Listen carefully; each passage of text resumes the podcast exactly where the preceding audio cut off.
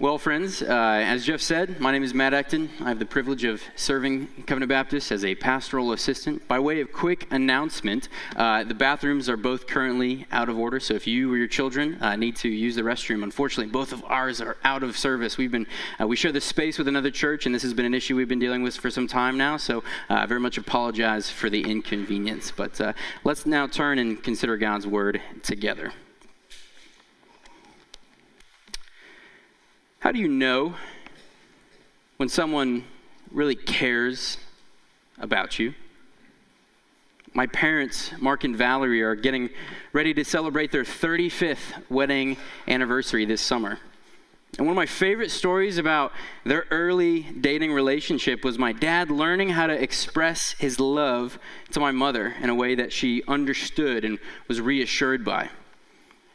He'd been raised in a family where gift giving was the primary means of expressing one's love for another. If you wanted to communicate to someone how special they were to you, you did so through tangible tokens of their affection. My mother, on the other hand, was not raised in a family like that. She was raised in the country of Canyon, Texas, for most of her upbringing. So her tastes were perhaps a little bit simpler than what my dad had expected. So when they started dating, my father, eager to communicate to my mother his love, would buy her what every woman, or so he thought, wanted expensive jewelry. And as a broke college student, he had to work hard enough so that he could afford to do so, which meant that a lot of his time outside of class was spent earning his next paycheck. And this went on for some months until my mother finally had to tell him, Mark, I don't want a necklace. I don't want earrings. I just want to be with you. Talk about an epiphany from my father. He'd spent all this time showering my mom with all these different material gifts, but he had neglected the one gift that she was actually after the gift of his presence. She just wanted to be with him. What about you? Have you ever related to that? It's remarkably easy to underestimate the importance of presence, isn't it? We often don't fully appreciate it until we don't have it anymore, do we? We often take for granted the ability to simply be with those that we love and cherish the most. Then, when someone moves away, or the kids move out of the house, or a loved one passes, we dearly miss their presence, don't we? What wouldn't we give to be with them again? Or consider what we just went through in the, in the pandemic and the ways that it affected churches, whether you were here at CBC or gathering with another church at the time. Praise God for the technology that we had to be able to live stream a sermon for a few weeks. But watching a sermon is a far stretch from actually gathering together as a church as embodied beings, isn't it? The reason why the elders here at CBC have chosen not to provide a publicly accessible live stream link long term is because they want you to miss this when you're not here. They want you to yearn and long for the gathering of the saints. They don't want you to fool yourself into thinking that watching a sermon on a screen is an adequate substitute for the real thing of being here around God's word together. Presence is a powerful thing. And yet it is so easy to take for granted. It is so easy to neglect. Over these next two weeks, we're going to take a look at the book of Haggai, where we will see the value that our Creator likewise places upon His presence among His people. We will see that throughout redemptive history, God has made it clear that He is not some distant deity. He is not some absent clockmaker who created the world and then lets us figure things out on their own. No, the God of the Bible is a deeply relational being.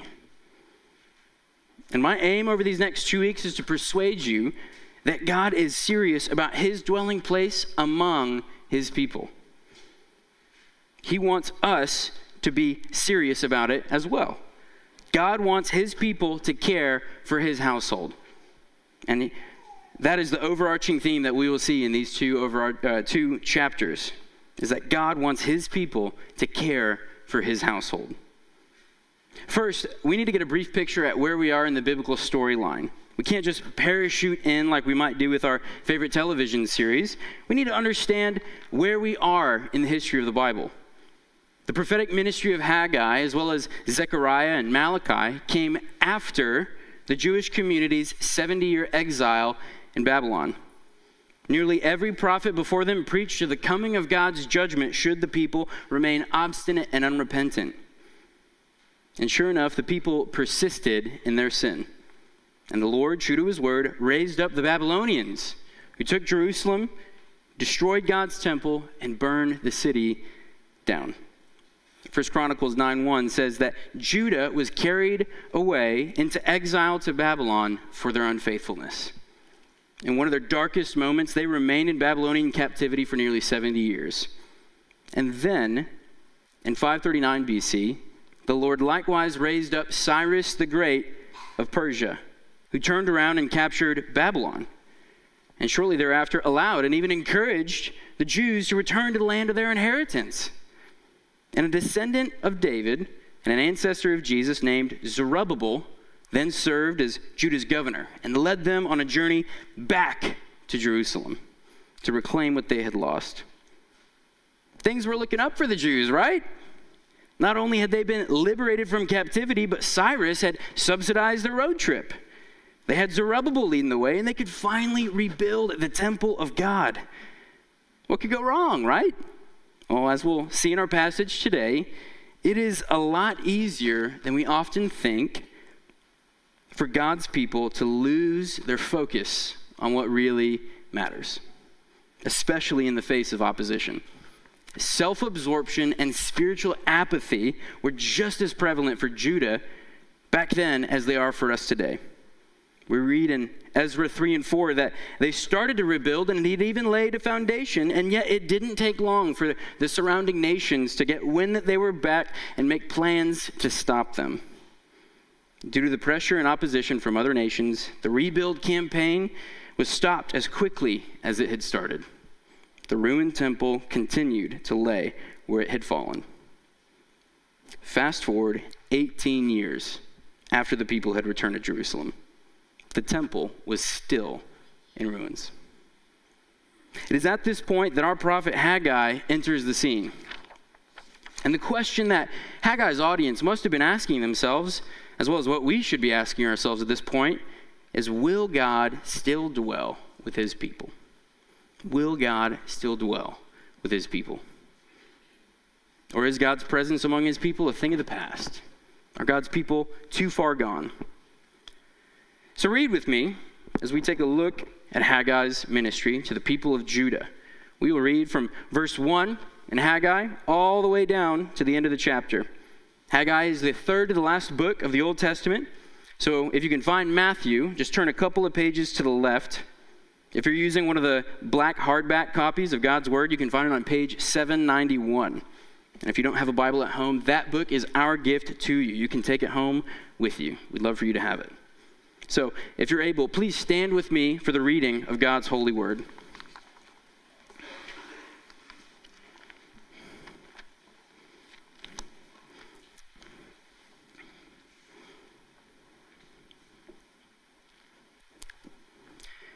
In the second year of Darius the king, in the sixth month, on the first day of the month, the word of the Lord came by the hand of Haggai, the prophet to Zerubbabel, the son of Shealtiel, governor of Judah, and to Joshua, the son of Jehozadak, the high priest. Thus says the Lord of hosts. These people say that the time has not yet come to rebuild the house of the Lord. Then the word of the Lord came by the hand of Haggai the prophet. Is it time, is it a time for you yourselves to dwell in your paneled houses, while this house lies in ruins? Now, therefore, says the Lord of hosts, consider your ways. You've sown much and harvested little. You eat, but you never have enough. You drink, but you never have your fill. You clothe yourselves, but no one is warm. And he who earns wages does so to put them into a bag with holes. Thus says the Lord of hosts Consider your ways. Go up to the hills and bring wood and build the house, that I may take pleasure in it, and that I may be glorified, says the Lord. You looked for much, and behold, it came to little. And when you brought it home, I blew it away. Why, declares the Lord of hosts? Because of my house that lies in ruins. Well, each of you busies himself with his own house. Therefore, the heavens above you have withheld the dew, and the earth has withheld its produce. And I have called for a drought on the land and the hills, on the grain, on the new wine, on the oil, on what the ground brings forth, on man and beast, and on the, all their labors.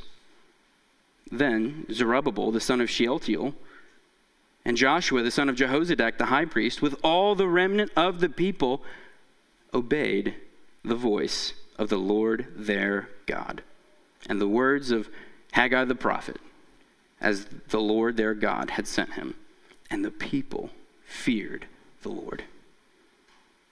Then Haggai, the messenger of the Lord, spoke to the people, and with the Lord's message, I am with you, declares the Lord. And the Lord stirred up the spirit of Zerubbabel, the son of Shealtiel, governor of Judah, and the spirit of Joshua, the son of Jehozadak, the high priest, and the spirit of all the remnant of the people and they came and worked on the house of the Lord of hosts, their God, on the 24th day of the month, in the sixth month, in the second year of Darius the king. The grass withers and the flower fades, but the word of our God stands forever. You can be seated.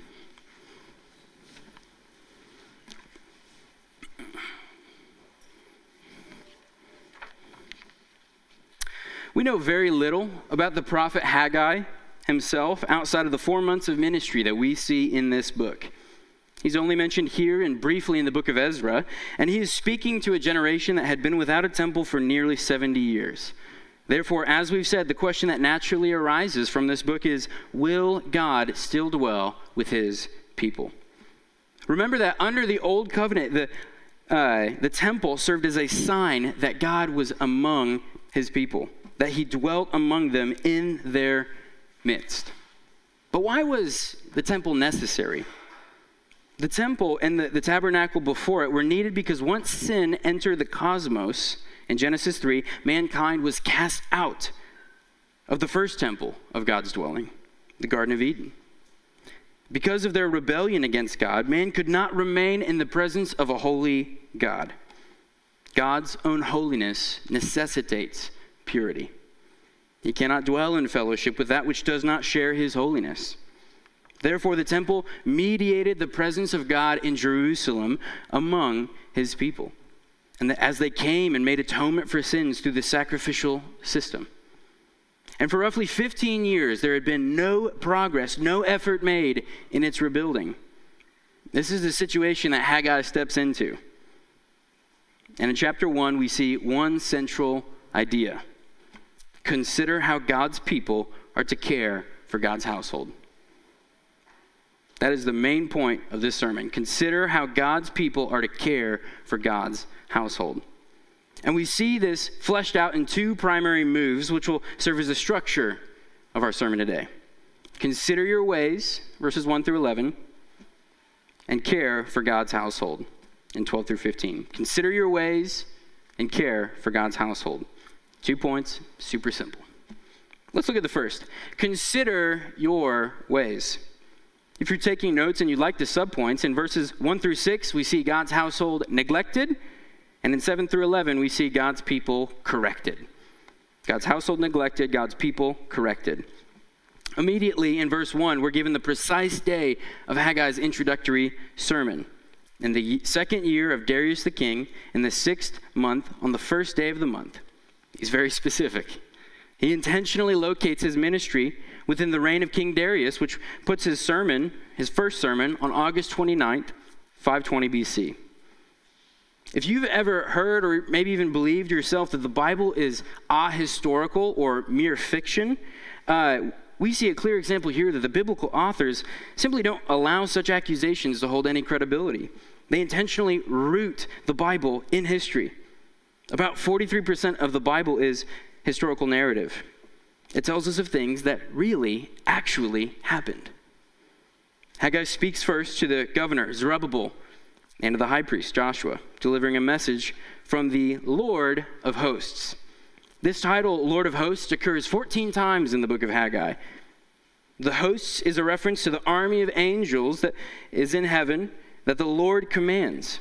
And so the designation Lord of Hosts emphasizes Yahweh's power as king. And in this case, it underscores why his audience should take care to listen to what he has to say. He says to the leaders of Judah, These people say that the time has not yet come to rebuild the house of the Lord. Note the tone here. The Lord doesn't address them as my people here as he does elsewhere. He simply says, these people. There is a tone of relational distance throughout these first 11 verses due to the unfaithfulness of the people. The people of Jerusalem carried a posture that didn't deny this necessity of rebuilding the temple. The statement assumes that the temple was to be rebuilt, but it questions the timing. Not now. Some commentators see more pious motives of the people, perhaps waiting on the Davidic king to build the temple, according to Ezekiel 37, or perhaps waiting for the full 70 years to come to an end, according to Jeremiah 25. But what follows in chapter 1 characterizes the people's attitude as lazy, apathetic, and self focused. As one pastor often jokes, church people were very different back then than they are now today. As we often do, the people reinterpreted God's will based upon their experience.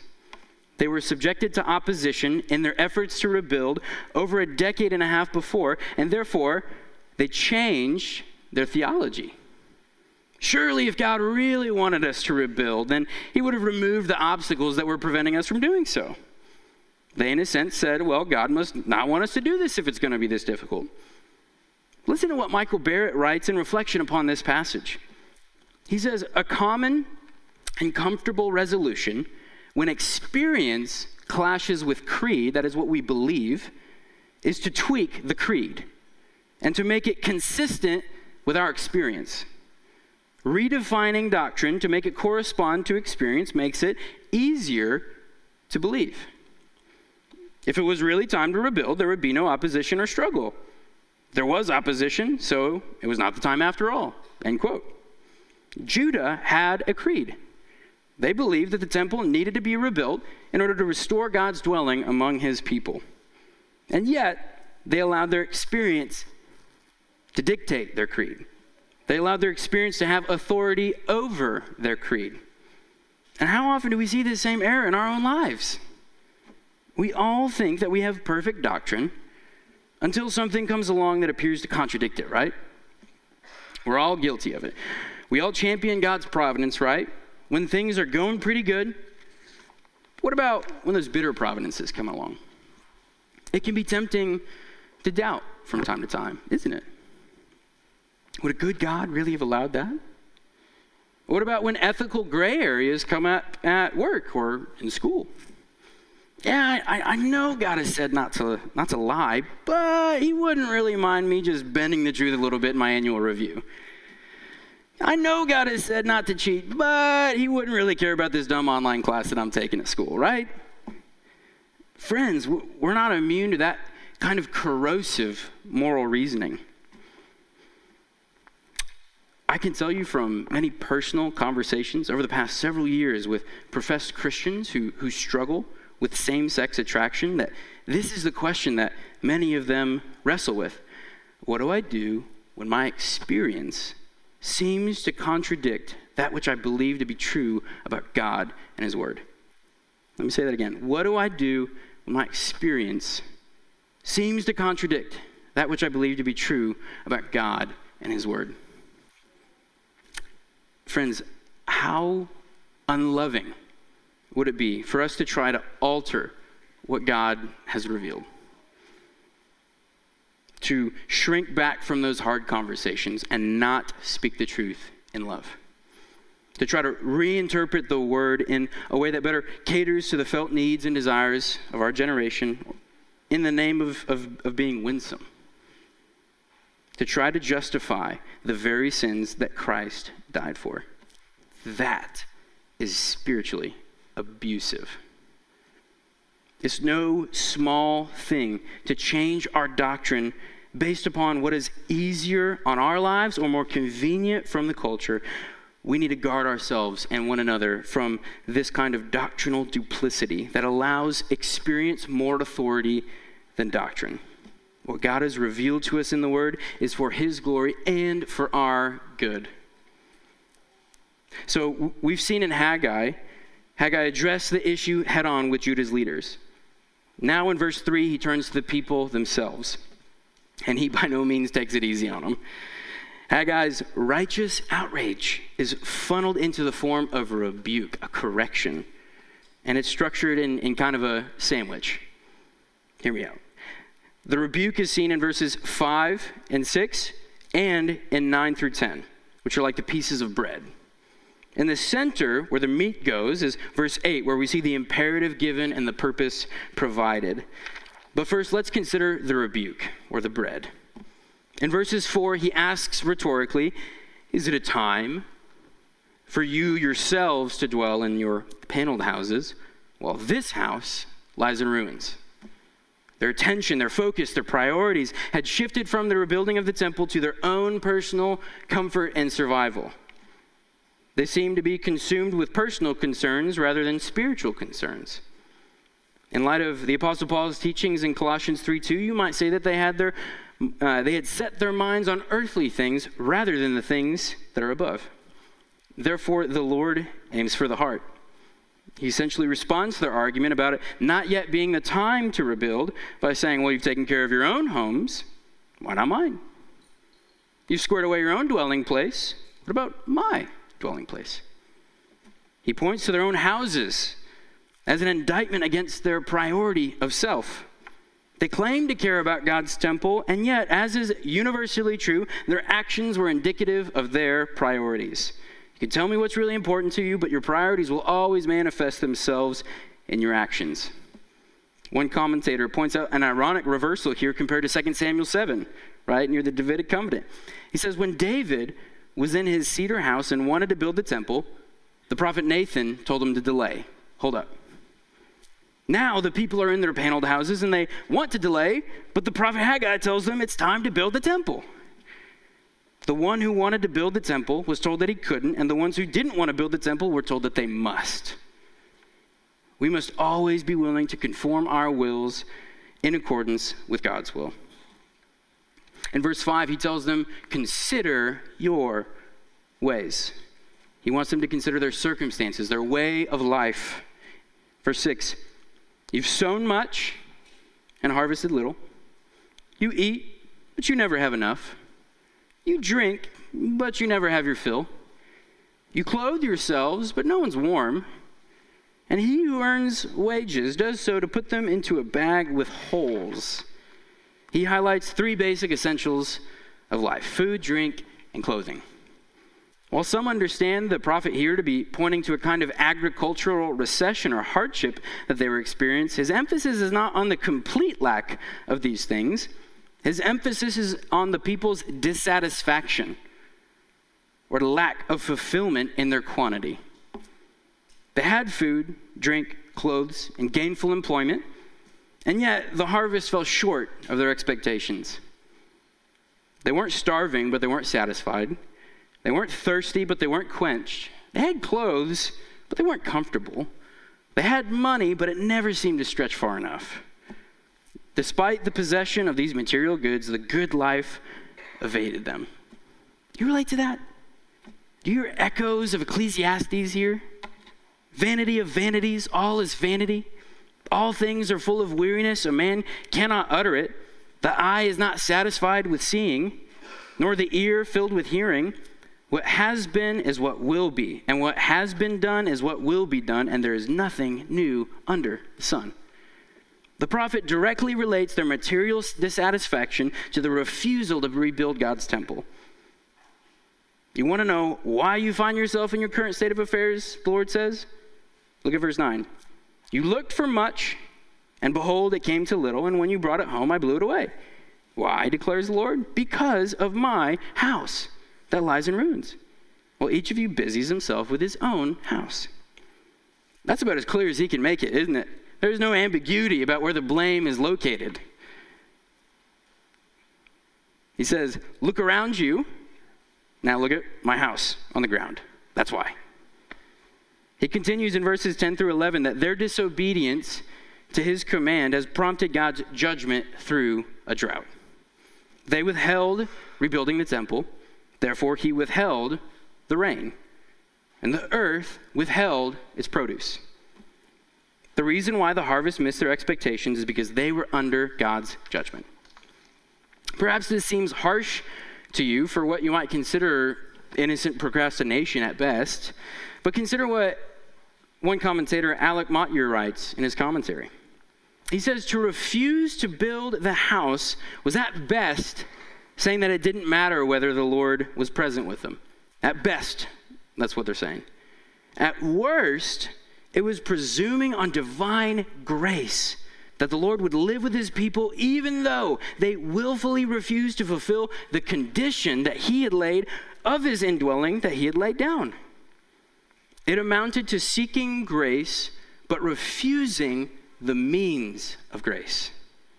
Not to build a house was not to want the Lord as and for himself. End quote. Whichever way you look at it, the defense for the people doesn't, doesn't hold up. They either thought that the Lord's presence among them was a matter of indifference, or they thought that they could have the Lord's presence on their own terms. Friends, we, we come before the Lord on, on His conditions, not ours. If the book of Leviticus makes anything clear to us, it is that God cares very much, not merely that we worship Him, but He cares how we worship Him.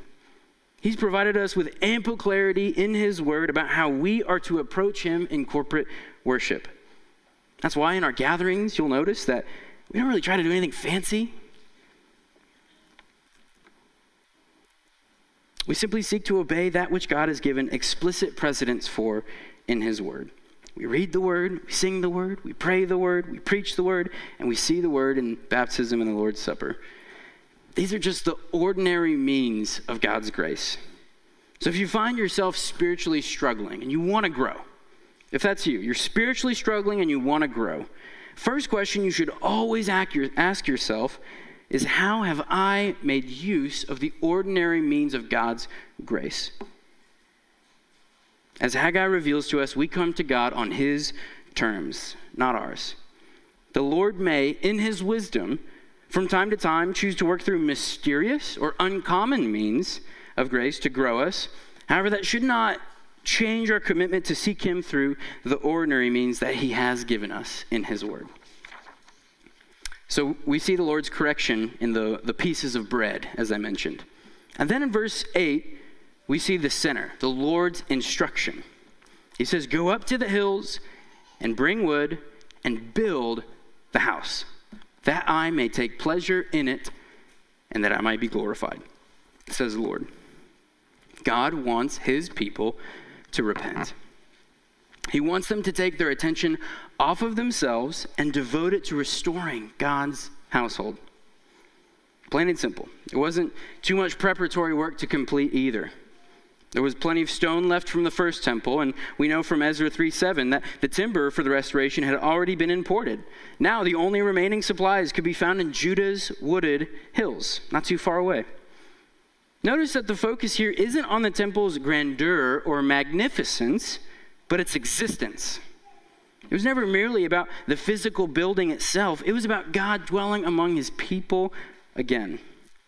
He wants the surrounding nations to know that He is there with His people.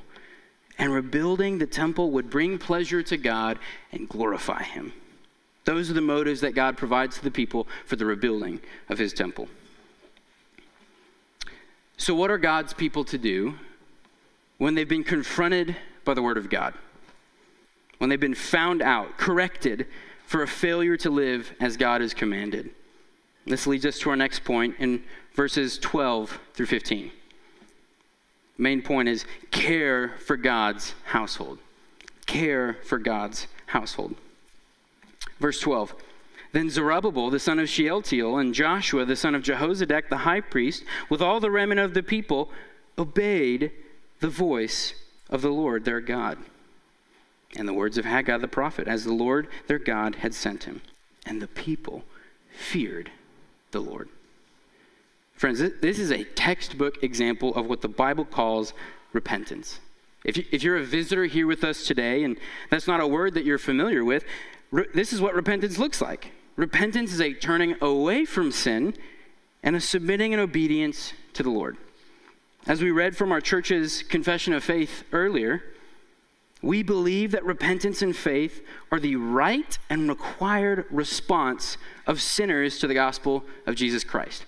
So if you're here today and you're wondering, how do I respond to the gospel? It's right there. We repent and we have faith. And our statement says they are inseparable acts of turning away from sin and turning to God through Christ alone for salvation. That is what it looks like to respond to God's word. So, if you're visiting with us today and you're wondering how one becomes a Christian, it is through faith in Christ's person and finished work for salvation and repentance from sin unto God. That is how unholy sinners are reconciled to holy God. Faith and repentance are tw- twin graces in that sense, they cannot be separated from each other. And here in Haggai, we see a healthy example of what a right response to God's word looks like. God spoke, the people listened. So if you're interested in learning more about what that might look like for you, come talk to me or one of the elders after service. We would love to speak with you for as long as you'd like. Haggai tells us that the people feared the Lord. It is a good thing for unholy sinners to feel guilty before our God when we're convicted of sin, of disobedience to his word. We should cultivate a holy and uh, holy reverence and fear of the Lord. A lack of fear before the Lord is perhaps evidence of pride and a failure to examine ourselves before His Word. God's people fear the Lord. Following their repentance, Haggai speaks again on behalf of the Lord in verse 13, declaring, I am with you. In light of the people's right response of repentance, the Lord assures them of what he was really after in the first place that he would be with his people. Their repentance is evidence that they realize their neglect of God's presence. Consider how sweet these words must have been for a people that God had just demonstrated his judgment upon through the drought on their crops. Surely they must have felt as if God was against them. They were in judgment. And yet, how kind is the Lord to respond to them in grace by assuring them of his dwelling among them. Not only that, but in verse 14, how the Lord stirs up or energizes the spirit of the people in their work. The pattern we see is that the Lord speaks, the people obey, and the Lord honors their response. He gives even greater grace by further motivating and enlivening and spurring on their work. Note the t- uh, tone change here from what we saw earlier in verse 2, where the Lord referred to them as these people. Now, in verse 14, we're told that they came and worked on the house of the Lord of hosts, their God. The relational gap had been closed as the people prioritized the presence of God among them. God's word bore fruit in their lives, and as a result, the temple was on its way. Well, I'm fear- fairly confident that no one here is guilty of refusing to rebuild a 6th century BC Jewish temple. If you think you might be, I'd love to speak with you. I, that, that, sounds really interesting. Um, I need to hear more about that. But for those of us that aren't, how does this apply for us today? To understand how this matters for us today, we need to do some whole Bible theology concerning the temple's place in redemptive history. As we continue reading our Bibles, we see that the second temple in Jerusalem was not God's final plan for his dwelling among his people, was it? No, the first and second temples were merely types, shadows, pointing forward to a greater future temple. Turn with me to a familiar text to many of us in John 1 14. John 1 14.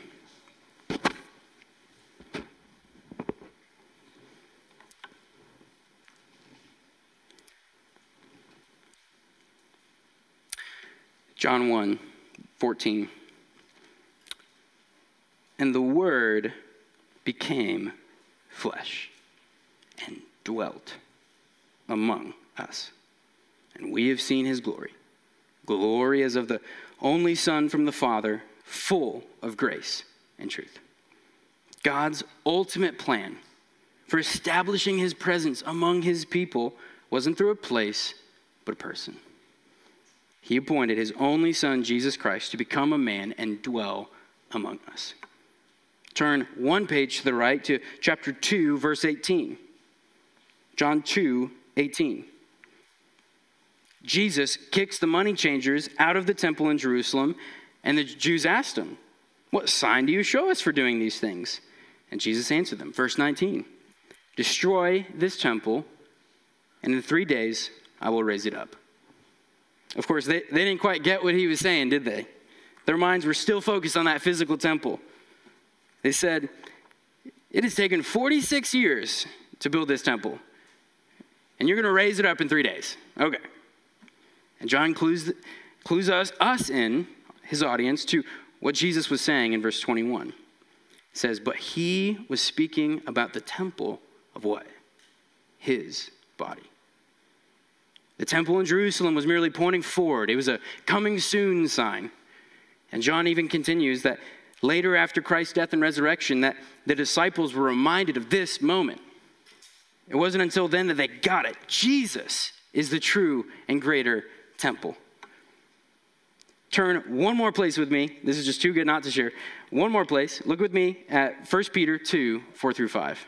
1 Peter 2, 4 through 5. Turn right if you were in John.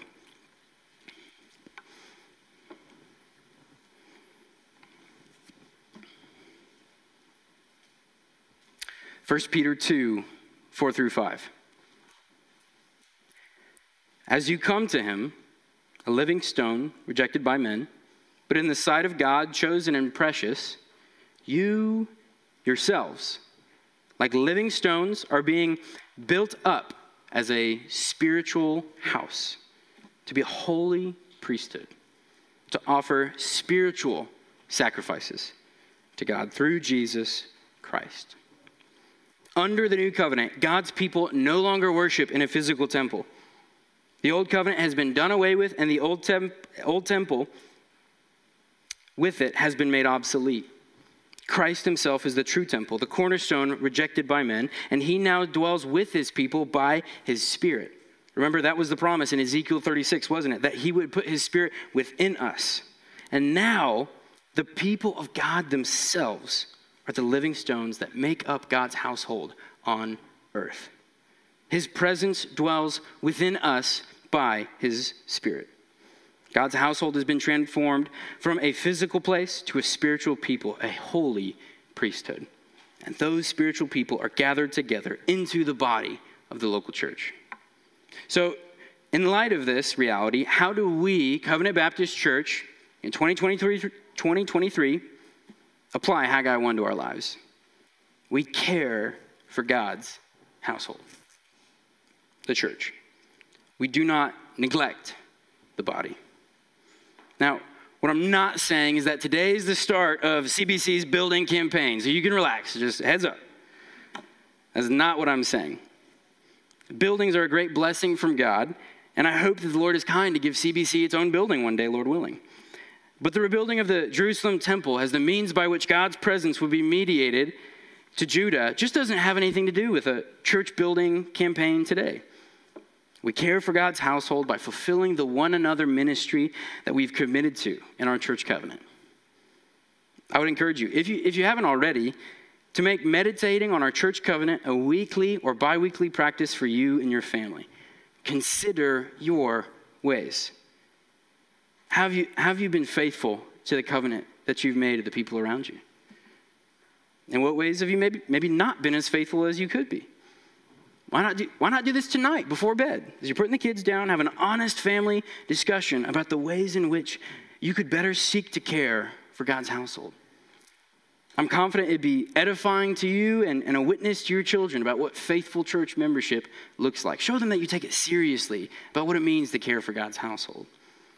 That's a, that's a general application, but more specifically, we care for God's household by being present at our corporate gathering week in and week out, barring unforeseen providences that would hinder you from being here, of course.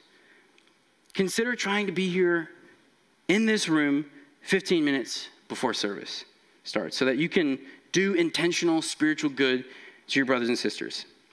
This doesn't mean that certain circumstances won't ever come up that prevent you from being here on time.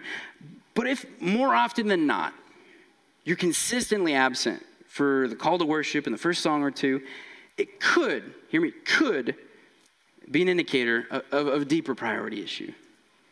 Just think on that this week as you examine your own family's habits and tendencies around the corporate gathering. Let me tell you, it, it is such an encouragement to look around as our service, services begin and see God's people ready and eager to worship Him together. So encouraging. You could even pray on the drive to church Lord, would you, would you give me an opportunity to serve or encourage someone this week, today? Would you help me build up your body this afternoon? That's the mentality that we should have as we pull into the parking lot. We get to feed on Christ in His Word, and we get to build up the body. What a privilege. Another way that we care for God's household is by personally investing ourselves in the regular discipling ministry of the church.